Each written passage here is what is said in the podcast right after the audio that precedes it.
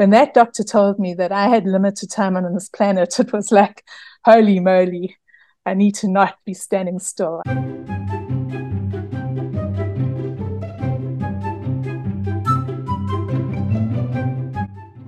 And welcome to Art Juice. This is honest, generous, and humorous conversations to feed your creative soul and get you thinking with me, Louise Fletcher. And today, Alice is taking a break, and I am joined by Carlene Bronner from South Africa, who I have known for a few years, who is really inspirational. So, hi, Carlene. Really nice to see you. Hello, Hello Louise. Thank you so much for wanting to speak to me today.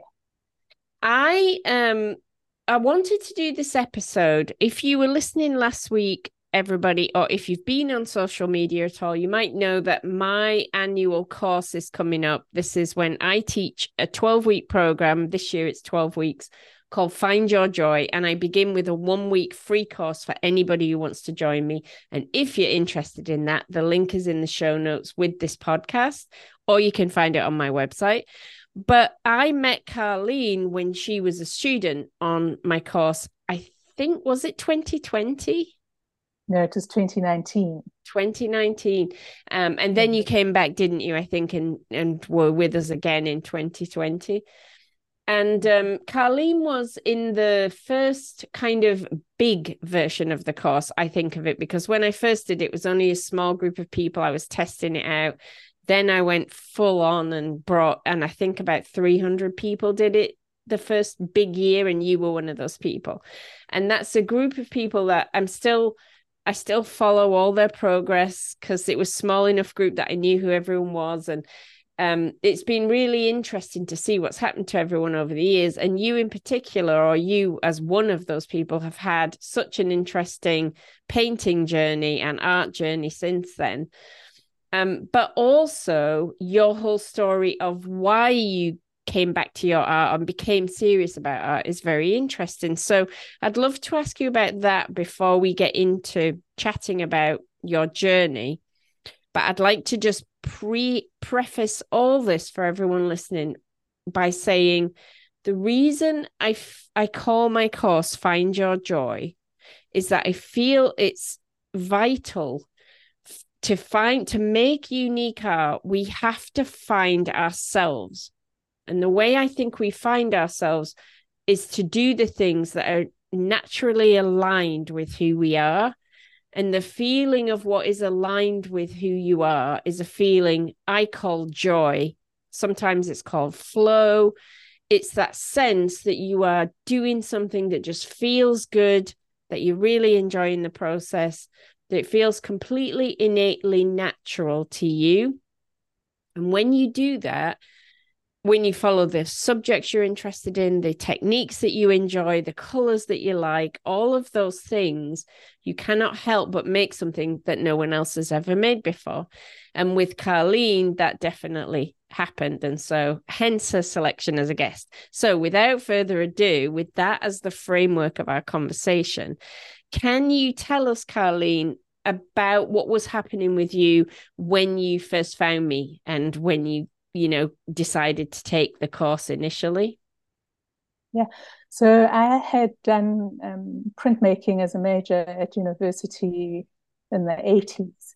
And um, just uh, life just got in the way and I stopped doing art for art's sake and I started doing craft because I needed to earn a living while living on my farm and um, working with horses. And it got to a point where I, I didn't really do, I, was, I guess I was creative, but I wasn't, I never considered myself an artist. But I started to get this deep need to start being creative again. And it happened because a friend of mine um, got diagnosed with breast cancer and she subsequently died. And she was an artist who always had to make a living from her art. So it was never purely for herself. It was always in order to pay the bills. And I had gone into the craft side purely to pay the bills. And when Andre died, it, it was a case that I knew she she had run out of time because she never ever got to experience art for herself. So I kind of thought, well, I should not waste the gift that I've been given. And um, so I started to draw and I and I'm very good at drawing pencil sketches and stuff. It's just something I came through a, a drawing program at varsity that made that I was technically very good. Ah, and it was so boring. And I used to sign up for doing those like 30 day draw something, and it was so boring. and then the year the year after Andre died, I got diagnosed with brain cancer. And so it was really a, like, like a kick up the pants to go, okay, so you did have this gift once upon a time and you never did anything with it. And so what are you going to do? And the drawing that I was doing slowly but surely, drawing flowers, drawing all sorts of things, just didn't really satisfy anything. But I was completely stuck at okay so where do i go from here and even printmaking i have my own etching press i'm really lucky with that but once again it's it's very much drawing it's a dry point thing or you drawing into um, the, the wax ground it's there's nothing really free and easy going so i was so completely stuck and then on a day a friend tagged somebody else in a in a facebook post about this free course this Find Your Joy taster course. And I, I clicked on it because I was like, hmm, this looks interesting. And I literally, within two minutes, had signed up for your free course. Mm-hmm. And it and it changed my life completely because and when I said to Shane, how come you didn't tell me about this thing? She said, Oh, I didn't think you would be interested.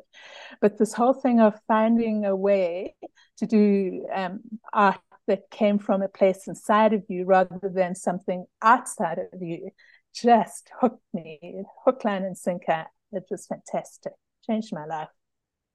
Yeah, and it's that thing, isn't it? I had a, the reason I started teaching was, uh, and I'm sure I've talked about this before, I had a similar experience, and mine was a two day in person workshop with an artist who just brought all materials and let us just experiment and play and try different things. And I was just completely blown away by the fact that, oh, you can just literally do anything. Oh, right. Yeah. Okay. And and it's all right. I I kind of thought that there had to be some kind of process and there was some secret way that real artists knew that I didn't know. And mm-hmm that's what I'm it's so lovely to hear you say that because having had that experience myself, then I was determined I'm going to find a way to give that to lots more people than can go to a village hall in this local town once every few months when this person teaches. Like, I want to be able to give people that experience. And when you say that changed your life, can you talk a little bit for somebody who's feeling like you, feeling that stuckness? This isn't, by the way, everybody, a sales pitch for my course. I'm not asking Carlene to say, I think they should do Louise's course. I'm asking, what is it? What is the leap in your mind that you went from, from being totally stuck to feeling like you could make things? What can you hmm. tell someone else so they can make, make that same leap? I think often when we do art, we get stuck in um, what medium we're going to use, what materials, what um, surface that we, we're going to work on. And for, with, with the Find Joy, it, it's all about just paint whatever makes you feel good. Don't worry about technique. Don't worry about materials because you can get hung up um, on those things and, and then you, you don't take the next step. And uh, if every time you do art somewhere, it's always got to be quite serious. It's always got to have a beautiful outcome. It's always got to go, you know, you go to an art course and you come home with a finished piece of work. And maybe you do learn something about yourself within that setup, but it's too prescribed, too much somebody telling you what you should be doing.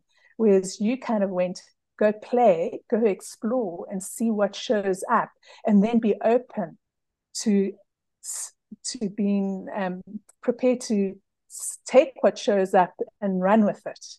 With yeah. so many times you go, they go, this is the paint I use, these are the colors I use, this is the surface I use. Um, and I just get so bored with that because I can do those things on my own if I really put my mind to it. But here you were saying to me, um, why do you want to do these things? Why do you want to draw? What is your motivation not rather than what's your skill set.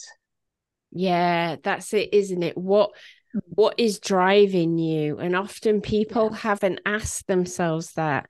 And I remember I remember your artwork along with a couple of other people's was was one of the things I re your first things that you did were one of the when you joined the full course because we did the free course and then you signed up for the full course. Yeah. And I remember the work that you did because it was about the horses that you work with. And had you yeah. ever had you ever thought of doing work about those horses before or was that something that came through the process of identifying what you really care about?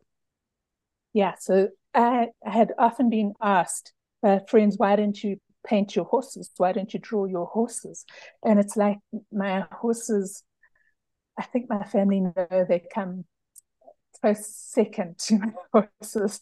You know, they were my love. Uh, they, they took up all my time, all my finances, all my learning curve was focused on my horses for many years.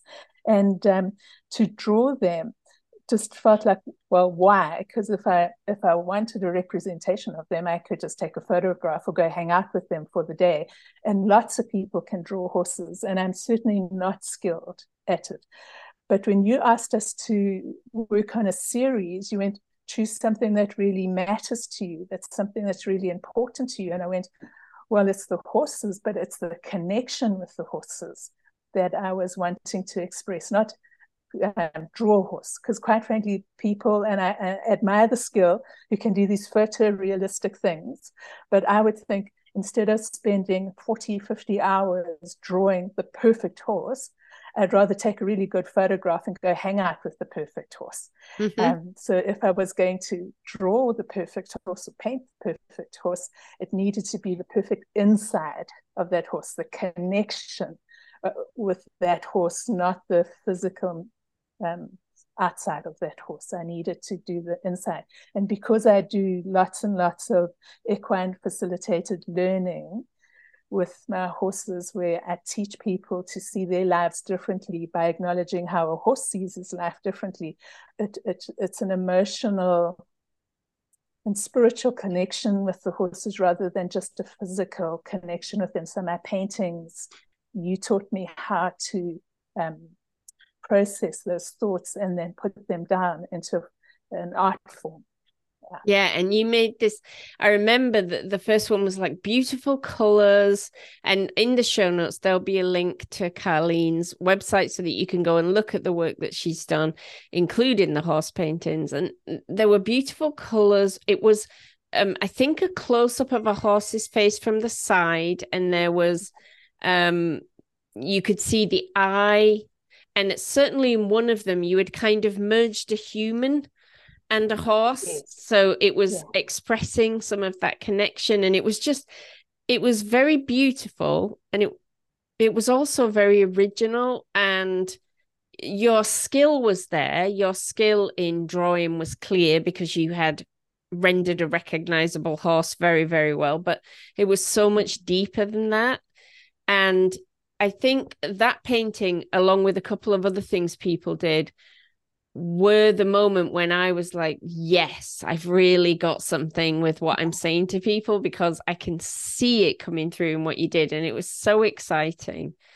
And, yeah. um, and, was it a surprise to you that that's what you were going, going to be doing then or did it just feel like a natural development no, it was a huge surprise because I had never, right through from when I did my formal art education, I learned huge skills, but I, I was never asked to do deep into what I thought about things. You know, when you're at varsity, there's often a lot of social political statements and people do that about the art, but actually, when you ever, I never did that, but I, even when people was thought they were having an expression of a social political situation.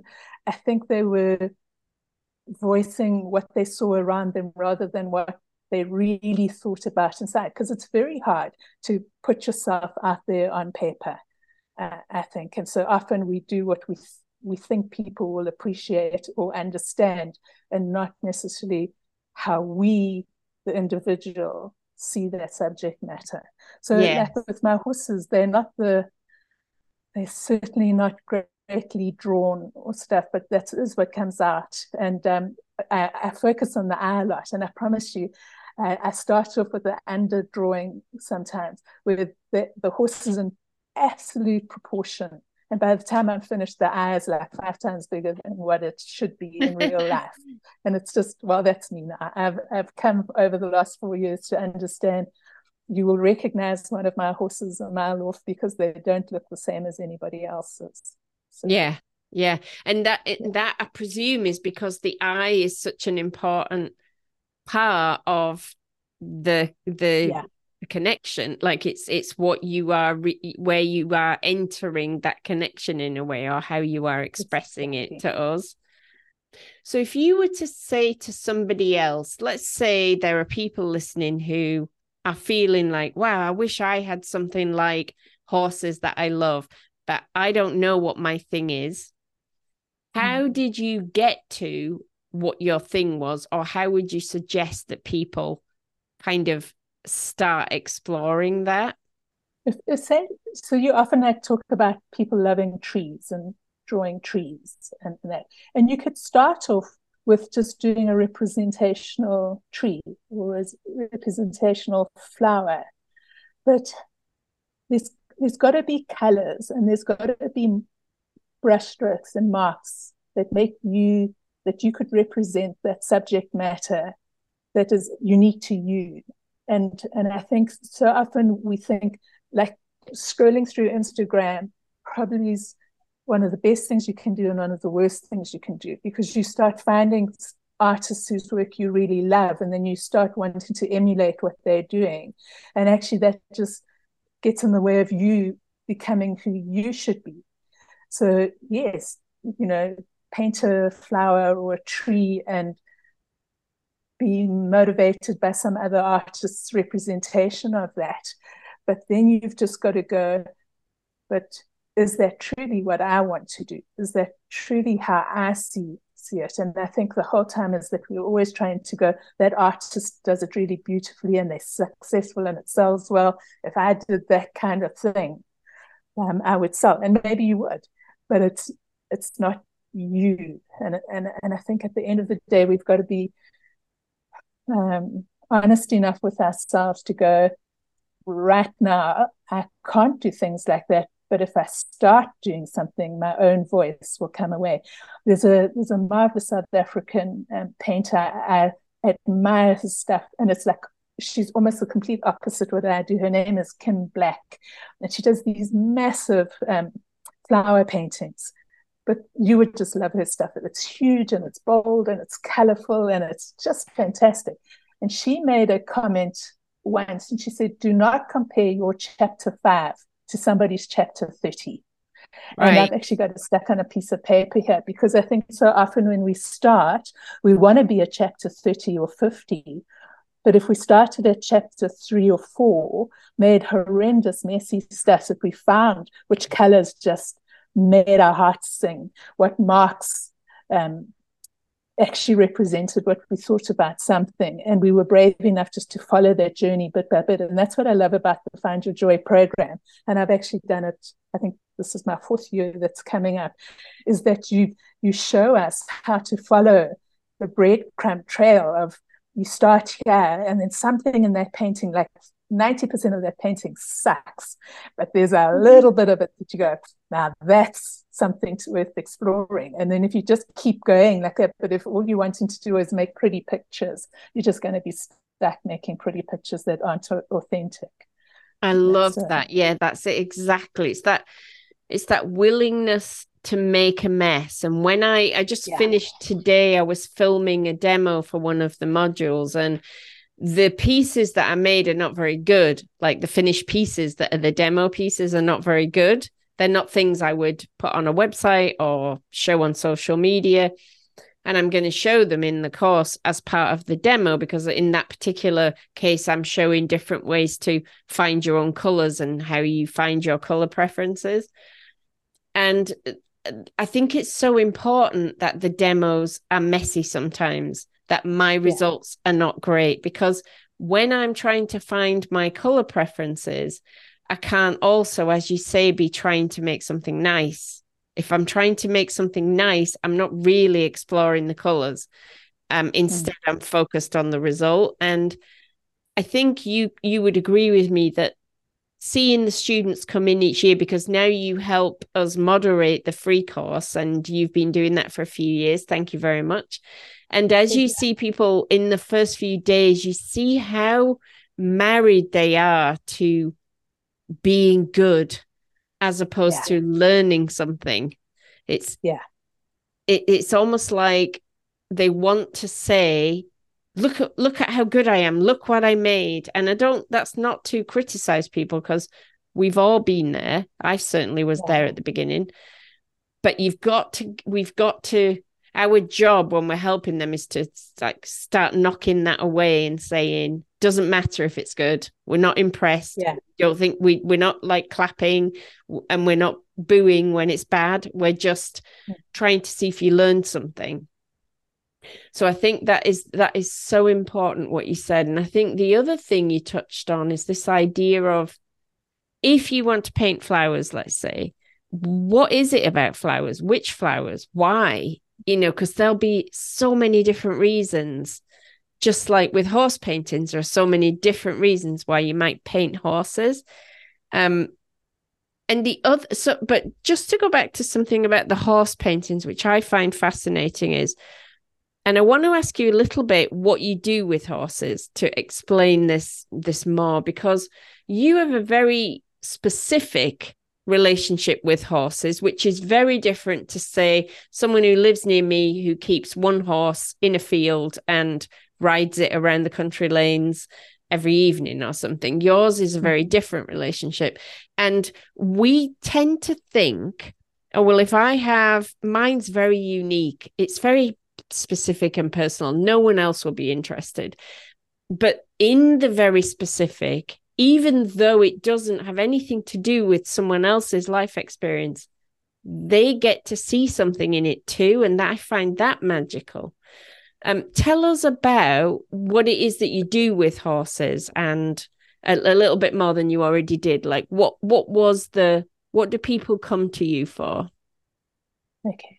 So the way I train my horses is instead of when I'm working with them thinking like a human, I try to see their lives through the lead horse. So it's not an alpha horse, it's not a dominant thing. But if I'm working with my horse and and I and I rationalize what's happening by thinking in a human way, I'm not going to be on the same page as my horse because they are prey animals, and we are by definition predators plus a little bit of prey animal from our hunter gatherer origins. So I got into doing this because when I was trying to work with my horse, I was so stuck in my thinking that my horses absolutely hated me. And luckily, instead of being told, um, go buy a bigger bit, take and do this training, you know what? It actually sounds a little bit like art. mm. um, that the stuff wasn't working. And instead of saying, go buy this bit, go buy this stick, go do this, go do that, somebody said to me, it's not about your horse, it's about you. So if you change the way you behave, the way you step into the arena, um, your horse will start to see you in a different light. So basically, when I walk into the arena on a perfect day, because trust me, I mess up a lot, is is that I try to see life through his eyes, find out what motivates him to get through a day safely and offer it to him. And in doing that, the the analogies for human beings living in the modern world just was so huge. And a friend of mine who was working in a business sense, teaching um, business people to mind the generation gap in the work, workplace saw that um, my program with the horses would work with his program with training people. And it's kind of gone along like that. But interesting enough, in the last probably two years, we've become more mindful. So, yes, we we are involved with techniques and getting close to the horses and that. But as my journey with my art and my health has become more that I've got to think really deeply about what I'm doing with the horses. um, my program has changed, and um, it's quite amazing to see how emotional people get in the horse field um, because they're opening themselves up to a new experience. And if you can do it in a in a safe space with horses that are really there wanting to connect with you, it's quite a remarkable experience for people. And I'm I'm quite proud of my horses and my program that's developed. I've been doing it for 18 years now.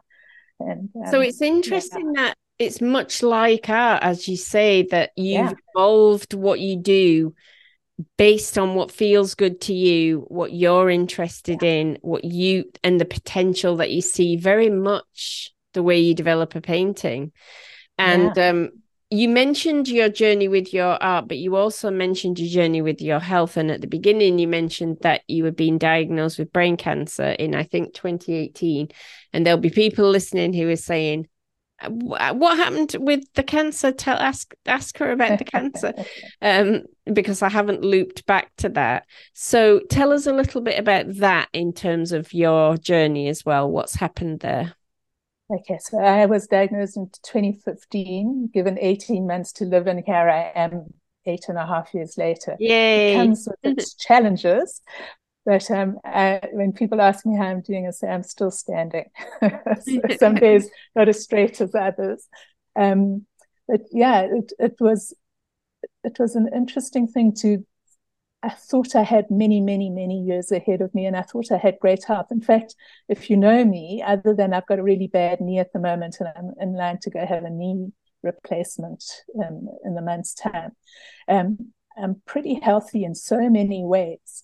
Um, but what what the diagnosis did, what it it made me focus on. So if I had to die, what would I have the most regrets about not doing? And not fulfilling my art journey. Like I, I do know I've got a gift. Not not as much. There's some people in the art tribe who just blow my mind with their art. um, but I have a fairly decent gift and um, and I just wasn't ever using it. And I just thought, if I had to die, and and then maybe in the afterlife you get told, well, if you had done this, check how your art would look. And I that could have been amazing. And instead, I was just messing around doing stuff that yeah, so I can draw a I don't know, a tree to look like a tree, or I could draw a flower to look like a flower. But now the fact in my art, um, I can draw and how it feels. I can tell you in my art what I think, what I feel about something, not just what I see. And and and the interesting thing is is that in the last two years, where my health journey's been a bit challenging, where I'm not as mobile as I could be, in the horse field, I've had to look for more mindful things to do, more paying attention, more thinking about how does this moment feel. And we do an exercise in the field with the horses that you stand next to them and you just focus on feeling, um, hearing, touching, smelling, all those kind of things. And you literally have horses standing next to you that fall asleep.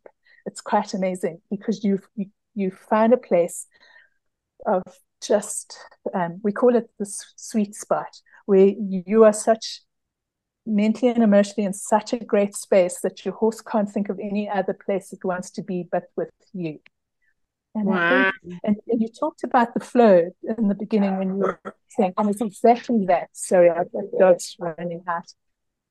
The the flow in your art is when when you're in that joyful mode that everything you do just just becomes so easy because you're not fighting to try express something that's not really you.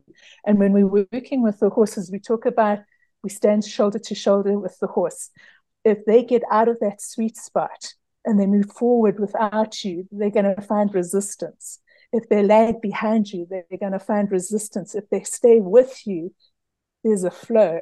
And um, there's a marvelous TED talk by a horseman that I just admire so much called Jonathan Field. And he talks about finding the sweet spot in your life. And it's about so many of us go through life chafing at the bit, looking for something better, looking for something different because of that work for that person or whatever. And and horses are so good at going, let's go find the space that flows, that life is so comfortable that why would you want to leave it? And the same with the art.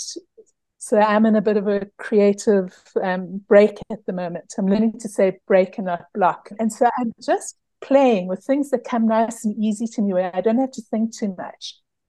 Just like I'm playing with my horses in a nice, easy flow, because at some point, by allowing myself to go with the flow, I'm going to find that amazing space where you just go, oh my word, I'm going to sit and soak in the source of this loveliness.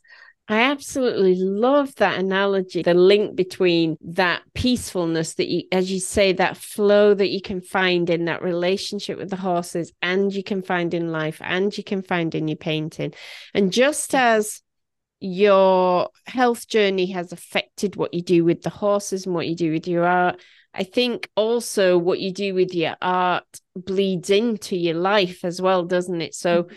when you are being, certainly for me, I know when I'm being authentic in my artwork, and I think I've been more and more authentic over the years, I, I'm more and more authentic in life. And when I show up for myself in my studio, I can't kind of cheat myself out of things in life. I can't not be there for myself in life if I'm there for myself in my art. But when I'm making, in the early days, particularly, because I didn't know any different, when I was making the kind of paintings that I thought I should be making or someone else might like or that I saw someone else doing, that was how I was in my life as well. I was people pleasing and trying to just, mm.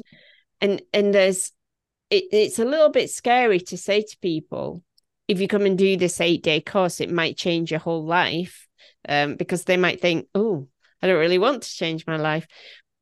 but it won't change things which are fine. It won't change things where you are authentic and in alignment with yourself and but it might change some of the things where you are not and it's going to open up so much stuff for you and if you're not coming along to do the free course, uh, the things Carlene's been saying, go back and listen again. It's it's not I'm not teaching anything particularly special. I'm catalyzing people to do what's already inside them. Yeah. But it's really is a case of giving yourself permission to just do anything and then see what happens. Do you find yourself, because I know I do, at certain points forgetting that and getting stuck in old ways of doing things or are you um, always quite good now at flowing no i'm, I'm quite because i guess we, we creatures of patterns i suppose so you do go oh that worked and i'm even thinking like 2020 was probably one of my most prolific um, spaces so it was a very hard time for lots of people in the world, and financially it was terrible. But it was there was such a lovely space that I lived here. And then the Find Your Joy alumni from 2019 is a really tight group, the most marvelous people, and we we really helped each other through that hard time. And the art that I did then, I think, is my best art. Um, not yet. I still know I've got good stuff to come, but looking back on it now, and it's very easy to go back and go, well, I'll just keep repeating that. Yeah. And I'm finding it's very hard to keep, like, I, I want to go back and do those things, and they, they're not successful anymore. It's like done and uh, and I know you with your Ted Hughes. I loved your Ted Hughes landscapes, and and and you're doing something completely different, and you're taking some strain with some people saying, "Oh, I don't like your new art." Yeah. Well, it's not about whether they like it or not. It's whether it it it fits with where you're at at the moment. It might it might not be pretty, and it might not be successful. In, in the bigger world scheme, but it's successful in that it's the springboard to where you're going to go next. Yeah. Yes, and that's and a very important point with this with this idea of finding your joy isn't it? That it's an ongoing thing. And yeah. so and and like you say when we find something that works for us it can be very tempting to keep going with it. And that's all right for some people if it makes them happy. But i'm like you that thing of recognizing that is so important what you're doing. And then also what you're doing is to not beat yourself up about it and not say, oh, mm. well, I'll never make anything good again now. That's the best I'll ever do. As you said, to just relax and play and trust that something else will come through. I noticed that you've moved from that you you painted the horses and you've done several things on horses, but also you've worked on you worked on a series of tr- on trees. You've got s- separate sections of your websites where you've got these different projects. Do you find that as well as the style, it it's kind of the subject matter that moves on that you need to move on from that? Yeah, and I've, I've moved just because you know, the, the horse stuff is so um, emotional and it's often connected to what I'm doing in the field. And there's times when it just isn't right to paint those. And so, um, a couple with, with the Find Your Joy, when you say go find a series to do, sometimes I just took something as simple as I go for walks on my farm and I see trees. And then I go, okay, I've never drawn a tree before let me go try to draw a tree. And, and then that then sends you off down a, a lane of, of thinking. So my subject matter is often because I think people expect me to do the horses. And I know lots of people, when I haven't posted horses for a while, and then I'll post something, they go, oh, we're so glad the horses are back. but and I need to take a side step, go explore something, and that'll inform what I do next with the horses. So I haven't done any horses for a while. And I've, I've got this thing in the back of my mind where I want to do something huge. And if I do the big stuff, it needs to be the horses because the horses are so big in their energy and this and in the space they take up in my head, you know. So I will go back to them at some point. But um, I don't know, like right now I'm down a little bit of a rabbit hole with jelly plates. So I was absolutely clueless, didn't know what to do, dived into the Art Tribe Hub found a jelly plate recipe and and just went and picked things in my garden and just had a huge amount of fun. The printmaker and me just loved it. And yeah. then I had 40 jelly prints and it's like on very expensive papers. Like, so I can't just leave them. What do I like doing? I love doing tiny detailed drawings. So I just started drawing into the jelly plates and then adding a, a ladybird or a flower just to make it look different. So there's no deep thinking about it. I'm just playing and learning skill so that when I do go back to my horses, uh, something new should come up. Yeah. And it, it's that, again, what I love is that you've really taken that on board that sense of it doesn't matter if these don't directly lead to the next thing and it doesn't matter yeah. if if they're not brilliant. I haven't seen them, so they might be brilliant, but it, it doesn't matter if they're not. It's all about just doing something. And as mm-hmm. long as you're doing something, there's a chance something can happen. But when we're sitting yeah. around thinking about doing something, there's not a chance anything can happen. Yeah. It's all to be discovered. And I'm so glad when I went on your website to check for this before doing this conversation um, to see so many red dots on things because I remember you were a little bit hesitant about selling things initially. Yeah. Um, what was that hesitancy about? Was it well? Tell us why. Why did you feel hesitant?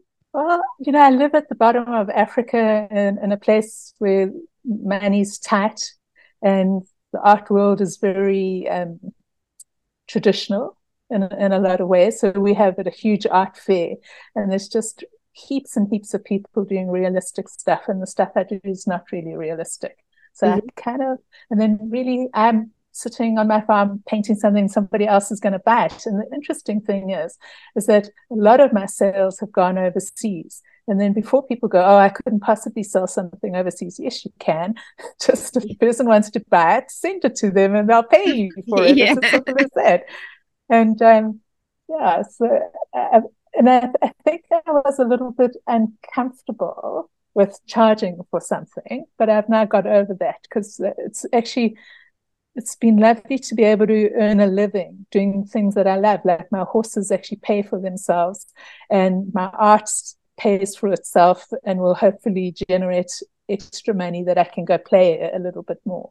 So, yeah, that's wonderful. I love that because as well as seeing people develop the confidence to paint, it's lovely to see as the years go by, they them develop the confidence to sell, to approach galleries if that's what they want to do, or to sell directly if they want to. And all the things, like you say, that feel impossible, like selling overseas or, or shipping work and all that, you learn how to do it when you have to, and then it's not impossible anymore. And seeing people just grow and grow and grow, I think that is why I love online teaching. I often get asked about doing in person things and I might do that one day.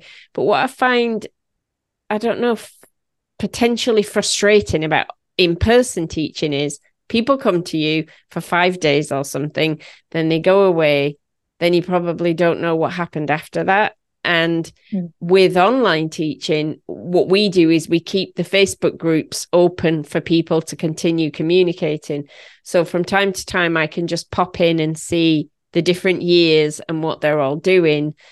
Um, and many of them come and join my art tribe community, and then we share what we're doing in there.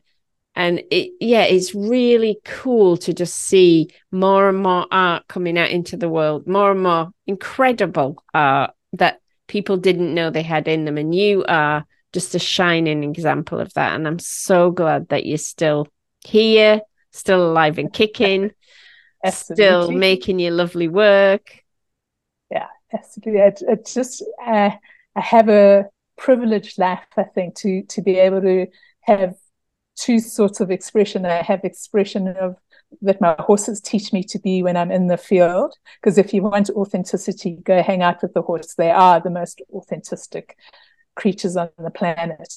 And then to be able to, on days that I can't be outside, whether it's weather or fatigue or whatever, then I can come and sit in on a piece of paper, create something that really makes me happy. You know? So, but uh, uh, Louise, the one thing I wanted to say, because having been a moderator for the last three, four years in your taster course, people need to learn to be okay with being uncomfortable.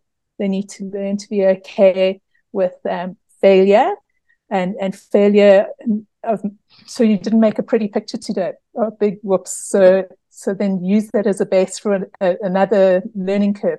But I think people are so scared, and I see it in the horse world. Like people say to me, "Gosh, the stuff you do with your horses is amazing. How come more people don't do that?" And it's because if you're doing conventional horsemanship and you change the way you think about horses, you often have to lose the success or the standard that you've created. Like, um, don't do competition anymore. Or you're now asking your horse, what does he think about you? And the feedback you get might not be so great.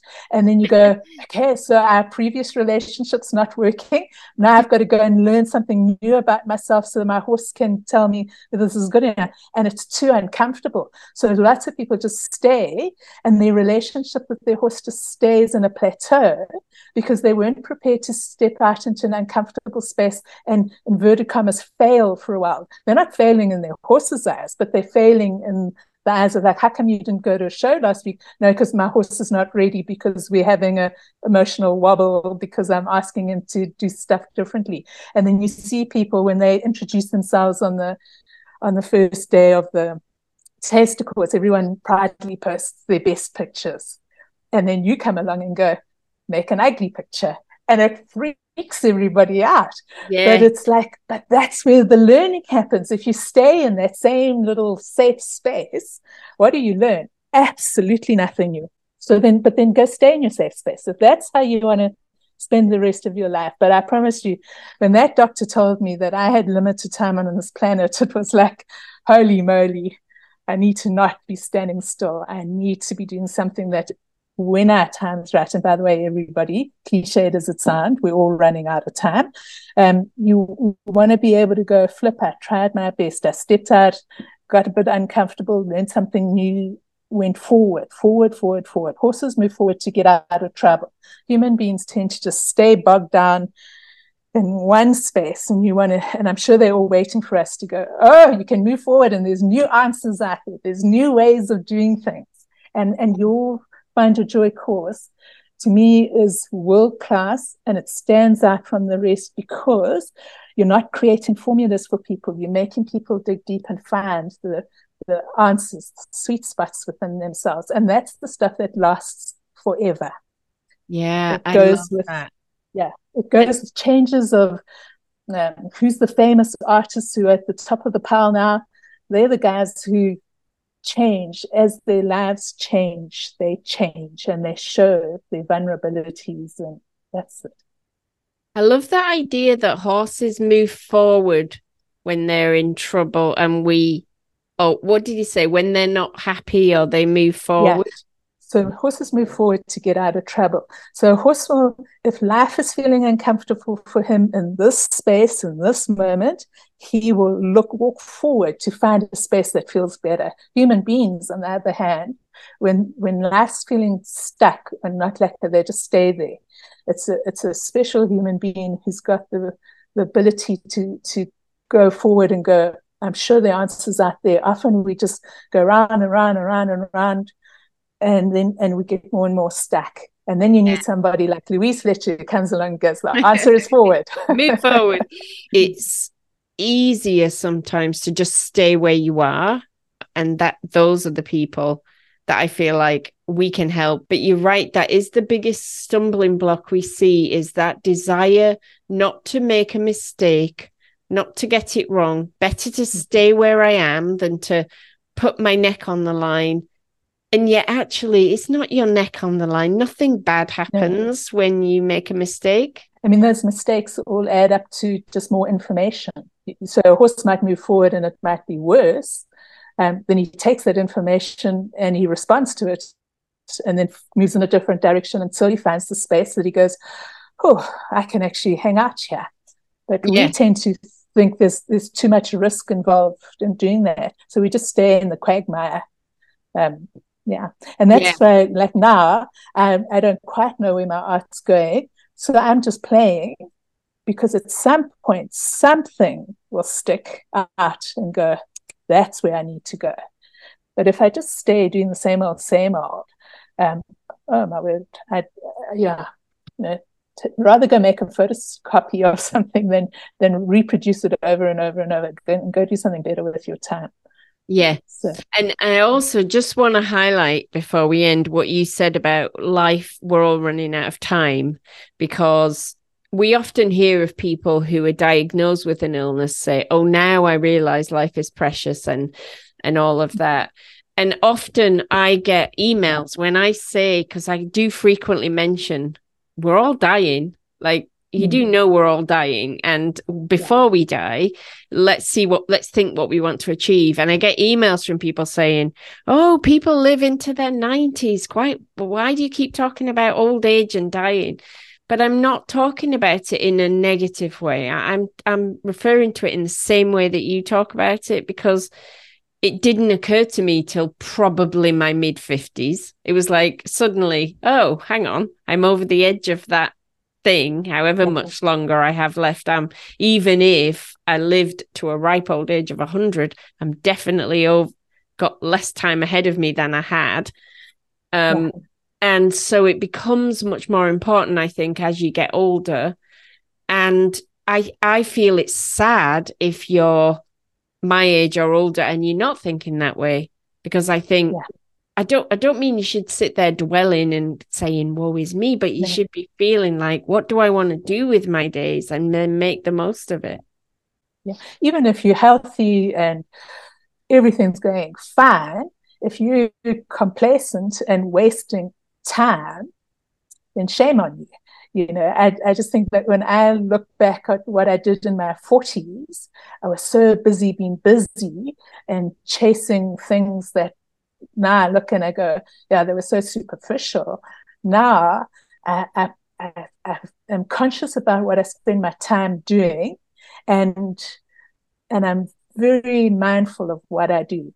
So, like to try get healthy at the moment, I've been swimming because um, it's a good form of exercise that doesn't stress my body out too much and i and i've always loved swimming and now i'm going down a rapid hole of but how do you swim um, do you want to swim with lots of splashes or do you want to swim that somebody watches you swimming and they think it's a meditation and so i found somebody who can who can show me how to swim in a way that is beautiful um, takes very little effort. There's a flow in the swimming. Mm-hmm. So it's it's like so interesting in my life now.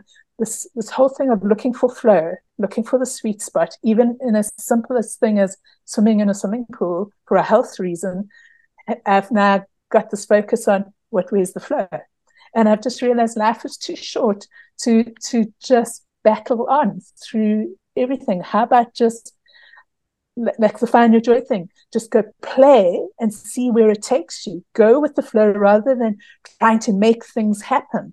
Um, because then you're just using up energy and muscle strength and brain effort that that's wasted. Rather save all that energy for doing something else. So it's I think yeah. that's perfect summary of your message. And since you are so careful of what you spend your time on, can I just say I'm very grateful that you spent this time talking to me and sharing your wisdom with everybody. Thank you so much. Really enjoyed oh, this. It's a, my pleasure, Louise, because honestly, hearing you and following your journey through your life just inspires me endlessly. And I think everybody needs a mentor worth following, and you um, are beyond words and beyond measure precious to me. Oh, thank you so much. Thank you. All right. Take care, Carlene.